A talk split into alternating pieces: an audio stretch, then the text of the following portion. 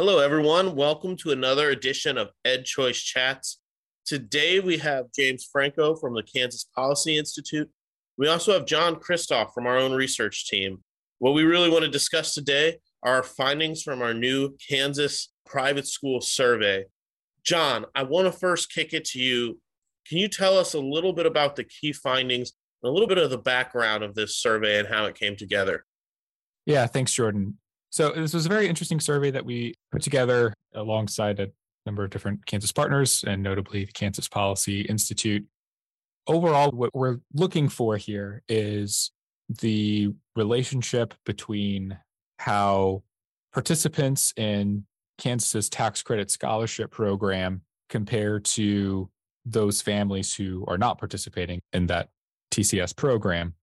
And if there's anything that we can learn from that we know that from the survey that satisfaction with the program is pretty high at 77%. And a majority of parents who are participating in the program say that they are more satisfied with their children's current schools than they were with the previous school that they were attending before they used the program, which there's an argument that that's the main thing, or at least like the core thing that you're looking for when you're trying to provide school choice options as you're trying to provide you know a better experience however parents view it you know whatever they prioritize you want them to have a better experience and be more satisfied with their school than they were before. That is the goal.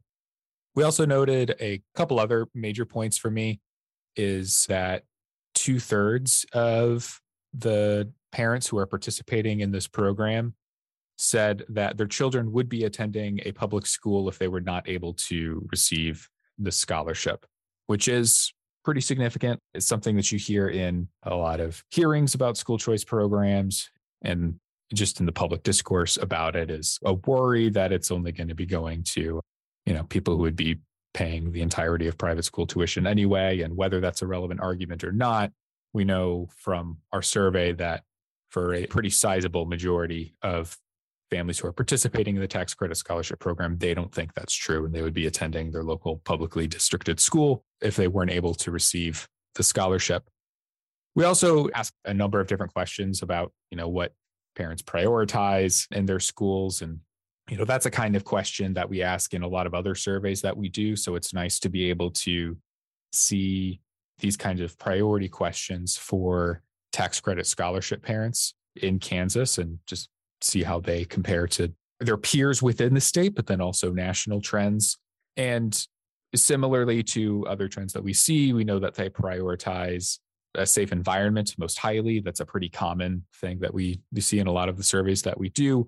Although something like locational convenience, and there's you know a lot of research backing for the importance of that, and then just academic performance were pretty close second and third priorities there there's a lot of findings here that we'll get through throughout the talk here, I'm sure. And of course, it's all there on the brief, but those were just some key findings and why we at EdChoice are considering this an important thing to look at and learn from.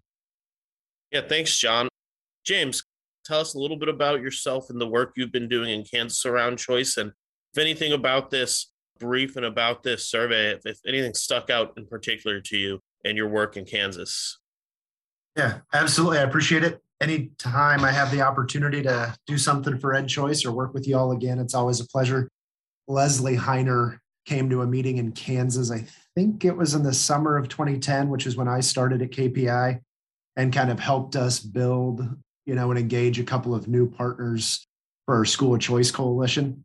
And that's been a noble slog over the last 12 years since then. But it was in 2014 that that coalition, the work that Ed Choice helped us do, and that a lot of folks gathered around here in Kansas to get a tax credit scholarship program, which is what we're talking about today, into law. It was attached to a, you know, kind of a must pass funding bill, which is typically how reforms happen in Kansas. But at that point, it was a very small pilot program. We expanded it a little bit in 2017. And then in 2021, expanded it to where it sits today, where, you know, something around 40, 50 odd percent of the student body in Kansas is eligible, even if there's still caps on the programs, which I'm sure we'll still talk about, but it's up to 185% of federal poverty. So, you know, good working class, middle class families for whom private school would be an incredible sacrifice if not completely out of reach.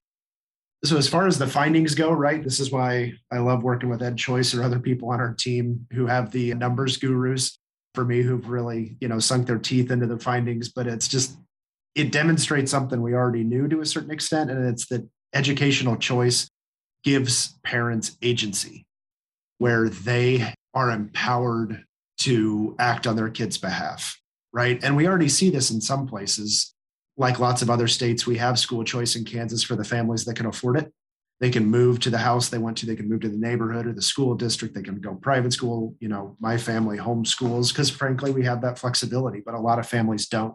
So to see just a choice given to people and then they can take ownership of their kids' educations and that 75% of those people are satisfied with this, it's empowering. It's exciting because it leans into the idea that if we give people choices, they'll take advantage of them and make what they feel is a better choice for their family and for their kids. So, James, you had mentioned that the program in Kansas, the tax credit scholarship program, had seen a recent expansion. For our listeners who are not in Kansas, can you tell them a little bit about the program, or even for our listeners in Kansas who are unfamiliar, can you tell them a little bit about the current school choice program in Kansas and what's happened with it over the last few years? Yeah. So when it we started out, it was essentially a pilot program in 2014 where it was the lowest income kids who also attended one of the 100 worst performing public schools in the state were eligible. And that wasn't worst performing schools based on, you know, my analysis or whatever. It was determined by the State Department of Education. So then fast forward 7 years in 2021, there was a big mega education reform package that included education savings accounts and expansion of the tax credit and the whole bit. By the time that ultimately became law, because of how laws are made and the legislative sausage making, the ESA came out, but the tax credit, like I said, expanded it to 185% of federal poverty, not just the free lunch eligible, which is our definition for at risk kids in Kansas, is free lunch. So it expanded it to 185%. And then it completely got rid of the failing schools requirement as well. It capped it at K 8. The way it functions right now is any child in the state of Kansas who is eligible for free or reduced price lunch and is in grades kindergarten through eighth is eligible to receive the program if they were previously enrolled in a public school. So it's only been in the last, call it 12 months, that you've really seen the program kind of grow from this pilot program that's pretty small, hard to reach pool of potential kids and families into something that's growing, that's got some weight behind it. And now we've seen that increase with the number of kids who are participating and the number of tax credits that the SGOs are able to offer to people to support these families in need. So, wow, we're seeing more kids participating. We're seeing more tax credits. So, it sounds like there's a demand for this program, and it's been a wonderful resource to families. John, from the survey that's been conducted between our organizations, it sounds like from our conversations earlier that you've been able to see that there's also a reflection in this piece about the demand for this program. Can you go into some of the findings? Yeah, I think that's a really important takeaway from certainly all the data that we collected from people who don't currently participate in the tax credit scholarship program. So one of the questions that we ask, and you know, this is for the segment of people who are not currently participating in the program, why have you not used it? And this is consistent with surveys that we've done in Ohio and surveys that we've done in Arizona. But a major reason for some groups, the main reason that people have not participated in the program is because they didn't know that it existed for 48% of traditional public school parents. They said they were just unaware of the program. This was a select all that apply. So this will total over 100%. 48% of public school parents said it was because they were unaware of the program. The next highest for public school parents was 37% said that their family just doesn't qualify. And then third at 25% is I'm happy with the school my child attends, which is great. But hopefully that should signify to you that there's a very large portion of people who didn't know that the program existed. Okay, but now that they know the program existed, because now through taking the survey, a lot more people know that the Kansas Credit Scholarship Program exists. Is this something that people are interested in at all? Were they income eligible? So, this is also a question that we asked. If you did qualify for the educational choice program, you know, we mentioned earlier in the survey what the income requirement is. So they know about that. But if you did qualify, or the award amount was enough to cover the tuition and expenses, how likely would you be to enroll your child in the program? And a majority of all groups, so this is public school parents, private school parents who don't participate, and homeschool parents as well. 55% said they would be very likely or extremely likely to participate in this program. So that is a majority add another 22% who say that they're moderately likely, and you have more than three out of four parents who are at least moderately likely to enroll their child in the program were they to fit the eligibility requirements. So, you know, as it stands, even with the expansion that Kansas saw, you know, an expansion is better than no expansion for sure, it's still one of the most restrictive school choice programs in the country, certainly as far as when you're looking at the programs that have an income eligibility requirement, Kansas went from dead last to tied for last, which, you know, is better than it could otherwise be. But there's really room for a lot of improvement. And, you know, when you ask parents about would you look for other options, the answer is usually yes. You know, it's great for the parents who are in a school that works for them and or they have the resources to attend the school that they want but when you look at a survey, it's not necessarily most parents. So we really need to be asking whether our policy is reflective of serving the people in our communities. Yeah, I think that's right, John. And if I may, Jordan, jump in a little bit. I mean, that's the argument that we've made whenever we've tried to expand these programs, you know, which in kind of fits and starts legislatively, right? It's always talking about there is demand for these. You know, I've got reams of data showing how some of our traditional public schools, despite the best effort of teachers and administrators and whatnot, just don't fit for every kid. You've got a, roughly a half a million public school students in Kansas. As you all know, most people wouldn't be listening to this podcast if they weren't engaged in ed choice specifically or just education reform generally. Education is one of the only systems where we expect one system to serve everybody equally well despite magnet schools or some of those other types of things. So, talking about giving families more options, giving them different ways. Yes, the tax credits are important, but you know, it's not just staying there with tax credits, it's course choice, it's open enrollment, it's education savings accounts that we've run over the last several years legislatively, all trying to point to that idea of what I talked about at the beginning and what this poll demonstrates is it's about giving families agency to pick what's right for their kid. I've got three kids, and each one of them is a little bit different, even though they were all raised in the same house by the same family, you know, this type of thing. And if those kiddos are that different in where they succeed or where they need a little bit of additional help or whatever, you can only imagine what it's like across an entire state of a half million kids. So anything we can do to make it easier for families to find the right fit is certainly a step in the right direction. And for the overwhelming majority of kids, that may still be in a public school, but it's about giving families that choice to find the right fit. Well, James, you mentioned the importance of agency, and so that parents can choose the best option for their child.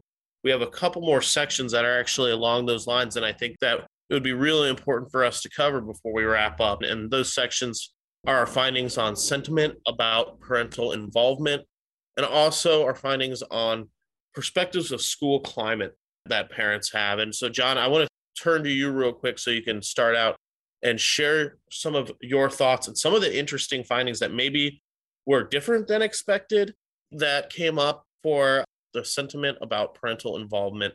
John, let's go ahead and hear what your thoughts are and what was in line with what we've seen in other states and what was a little bit different or surprising. So, there's a number of different ways that we asked parents of all school types how they feel that their choice, their school that they send their child to, how does their decision to send their child there impact how they relate to their child's education? And some of these were kind of in line of what we expected. Then there were some results that we didn't. So some pretty obvious one. Eh, maybe it's obvious, maybe it's not, but ones that definitely align with our expectations when we say, does participation or sending your child to the most recent school give you peace of mind that your child's needs are being met?